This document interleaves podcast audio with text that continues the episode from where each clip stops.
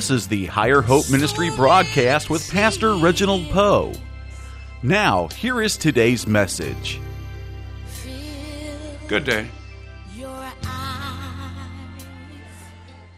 You uh, go to the mail, post office, and pick up mail from different places and from different companies, different members of your family, perhaps, and all sorts of people, industries are trying to get your attention.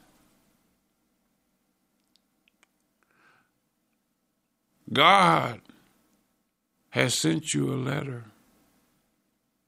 and his letter is the Bible.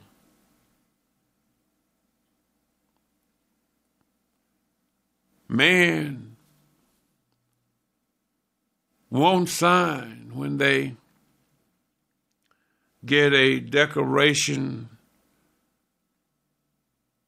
that they have a letter that they must sign for in order to know what it is.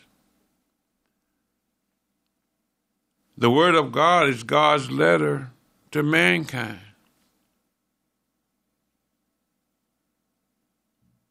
But you will sign for a letter that's from the world. What do I mean? I mean this that you will accept a lie for the truth, and you reject the truth and call it a lie.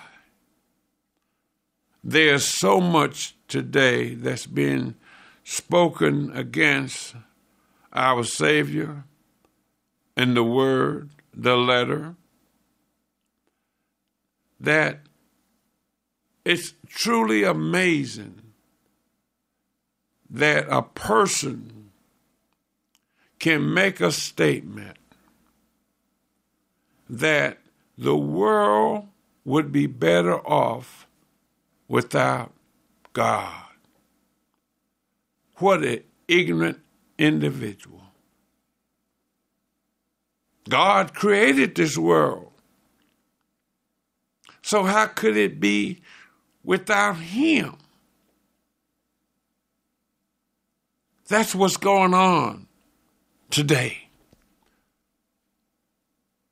So many atheists, unlearned individuals who are speaking against our Lord. In John the third chapter, verses 14 through 18, it say, if there is any text that Satan would like to blot out of the Bible, it's John 3.16. We all know what John 3.16 is. That God so, loved the world that he gave his only begotten Son. If there is any text that has made the foundation, pillars of hell tremble, it is John 3:16. If there is any text that has lightened up the pathway of heaven for the multitude of men, it is John 3:16. If there is any text that deserves to be called the little Bible, it is John 3:16. This verse spoken to Nicodemus embodies the whole truth of God's love and his infinite plan of redemption. In this worldwide scope, yet it is a personal letter to every individual. This letter is from God. It's a love letter. The writer of this letter is God, the creator and divine lover of all souls. The subject of this letter is love. Love is deep concern for our welfare and needs. God's letter is written with crimson ink. He gave his only begotten Son. Peter says in 1 Peter 1.19, John says it in 1 John 1 7. Paul says it in Romans 5 9. The redeemed in heaven sing in Revelation 5 9. Jesus himself said in Matthew 26 28. One third of the Gospels is devoted to the sacrifice of Christ, the Passion Week. Think of the sacrifice of Christ. No part of his body escaped suffering. No part of his body escaped sin for you. And you have enough nerve to stand on your laws and say that God is not needed. This was on a CNN special the other night talking about Christ, atheists. A whole lot of foolishness going on. So much wickedness going on. Yet you stand by and be silent. His hands and his feet were pierced with nails. His temples were lacerated with thorns. His tongue cleaved to his jaws. His throat was parched with thirst. His back was torn with the scourge. His side was pierced with the spear. His bones were all disjointed. His muscles were stretched in agony.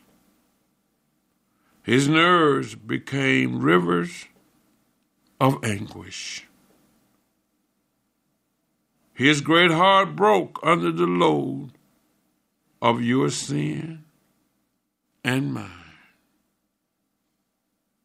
Nothing are a part are a part of Christ's body escaped. Nothing. Every inch square inch, round inch, whatever you want to call it, escaped sin for you and for me. Yet, you still will not go to the post office, call the Spirit of God, and sign for your letter. Was it any wonder that the, that the earth did quake and the rocks rent? The context of the subject of this letter is offers eternal life. Your letter is still in the box. The one condition of this offer is believe in Him, in Christ, in God. This offer mentioned two alternatives everlasting life or everlasting death. Means perish, cast out, never to know the presence, the voice, or the will of God for you ever again. Because you will be in another place where there will be weeping and crying, shouting, Why didn't I listen? Why did I choose to believe a lie? Why did I call the truth a lie? Why did I allow the enemy to seduce me? Why did I not go to the post office, which is the Word of God, open it up, sign for it, and read? Sign for it with your life, telling God, Yes, I believe in you. Those to whom is the letter addressed, whosoever. This is a personal letter, the Word of God, a letter to His children, to all of us, not just a few or selected few but to all of us. Here's God's letter to you, calling, telling you of the crimson blood that was shed for the remission of sin, the offer of eternal life. Your acceptance or rejection of this offer determines your destiny. It's frightening it's frightening that people take all type of chances on eternity. The words say, except you have eternal life, reject eternal damnation, separation from God forever and forever. What is your answer?